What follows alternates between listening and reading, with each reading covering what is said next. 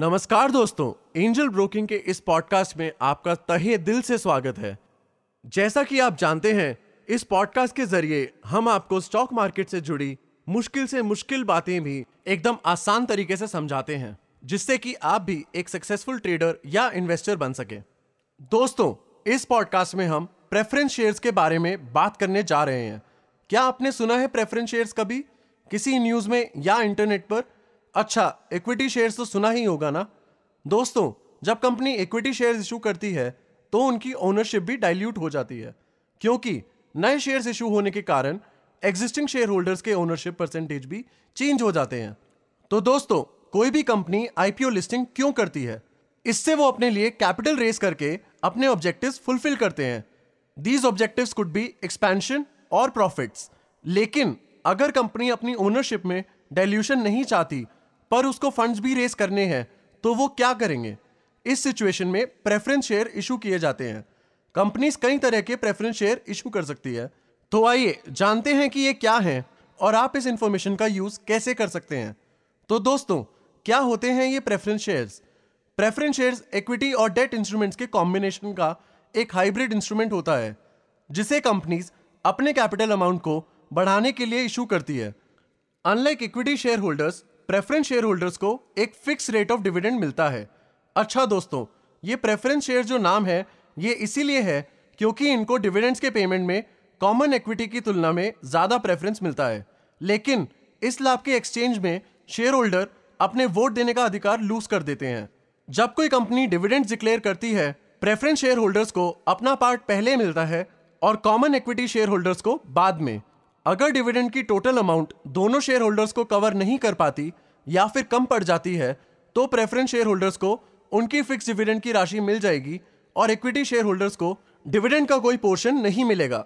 साथ ही, एक कंपनी के लिक्विडेट होने के टाइम पर प्रेफरेंस शेयर होल्डर्स को अपना कैपिटल पहले मिलेगा और इक्विटी शेयर होल्डर्स को बाद में।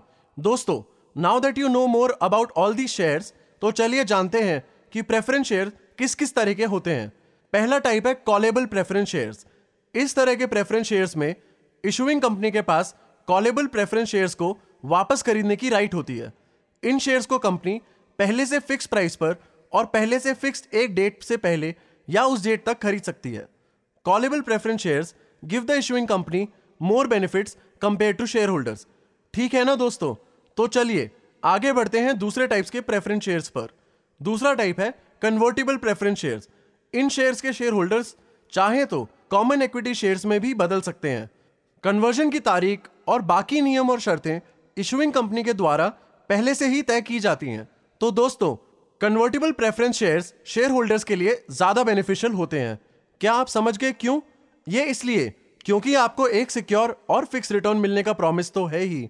साथ ही, आपके पास हायर रिटर्न्स मिलने का भी चांस होता है। है ना ये इंटरेस्टिंग तो चलिए, तीसरा type non convertible preference shares वो होते हैं जिन्हें ऑर्डिनरी इक्विटी शेयर्स में कन्वर्ट नहीं किया जा सकता है। लेकिन कन्वर्जन की क्लॉज के अलावा नॉन कन्वर्टेबल प्रेफरेंस शेयर्स और प्रेफरेंस शेयर्स में काफ़ी सिमिलैरिटी होती हैं। अब हम बढ़ते हैं एक चौथे टाइप की ओर, जो है क्यूमुलेटिव प्रेफरेंस शेयर दोस्तों, इनमें होता है एक क्लॉज जिससे डिविडेंड ना पे होने के केस में इन्वेस्टर सुरक्षित रहता है। जैसे, अगर शेयर की इशुइंग कंपनी किसी ईयर में डिविडेंड नहीं दे पाती है तो वो डिविडेंड एक्यूमुलेट होती रहती है, जब तक कंपनी देने की स्थिति में ना आ जाए। प्रेफरेंस शेयर होल्डर्स के आउटस्टैंडिंग और अनपेड ड्यूज क्लियर होने के बाद ही एक्विटी शेयर होल्डर्स को अपना पेमेंट मिल सकता है।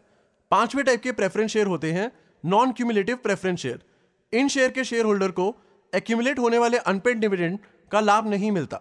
फॉर एग्ज़ाम्पल मान लीजिए किसी ईयर में इशुइंग कंपनी को लॉस हो गया। इस केस में non cumulative preference share holders को उस साल का डिविडेंड नहीं मिलता। साथ ही unlike cumulative preference shares non cumulative preference shares में अनपेड डिविडेंड्स एक्यूमुलेट नहीं होते। क्या आप मेरे साथ हो? तो देखते हैं सिक्स टाइप जो है पार्टिसिपेटरी प्रेफरेंस शेयर्स दोस्तों पार्टिसिपेटरी प्रेफरेंस शेयर होल्डर्स को फिक्स रेट ऑफ़ डिविडेंड से अधिक रेट पर भी डिविडेंड मिल सकता है। एग्ज़ाम्पल के लिए participatory preference shareholders equity shareholders के साथ बैलेंस प्रॉफिट पर डिविडेंड क्लेम कर सकते हैं। साथ ही अगर कंपनी लिक्विडेट हो जाए तो participatory preference share holders company के सरप्लस एसेट्स के लिए एंटाइटल्ड होते हैं। और दोस्तों, अब आ गए हैं हम लास्ट और सेवन टाइप पर, जो है नॉन पार्टिसिपेटरी प्रेफरेंस शेयर्स इन शेयर से ना तो आपके पास कंपनी के बैलेंस प्रॉफिट्स ना ही सरप्लस का अधिकार होता है। Non participatory preference share holders केवल एक फिक्स रेट ऑफ़ डिविडेंड्स के लिए एंटाइटल्ड होते हैं। दोस्तों फिक्स डिविडेंड्स मिलने के बाद में non participatory preference share holders profit surplus पर कोई क्लेम नहीं कर सकते हैं which is reserve exclusively for equity share holders non participatory preference share holders को लिक्विडेशन के टाइम पर एसेट्स का भी कोई क्लेम नहीं मिलता। तो दोस्तों फाइनली हम ये कह सकते हैं कि प्रेफरेंस शेयर इशूइंग कंपनी और शेयर होल्डर्स दोनों के लिए ही एक विन विन सिचुएशन हो सकते हैं।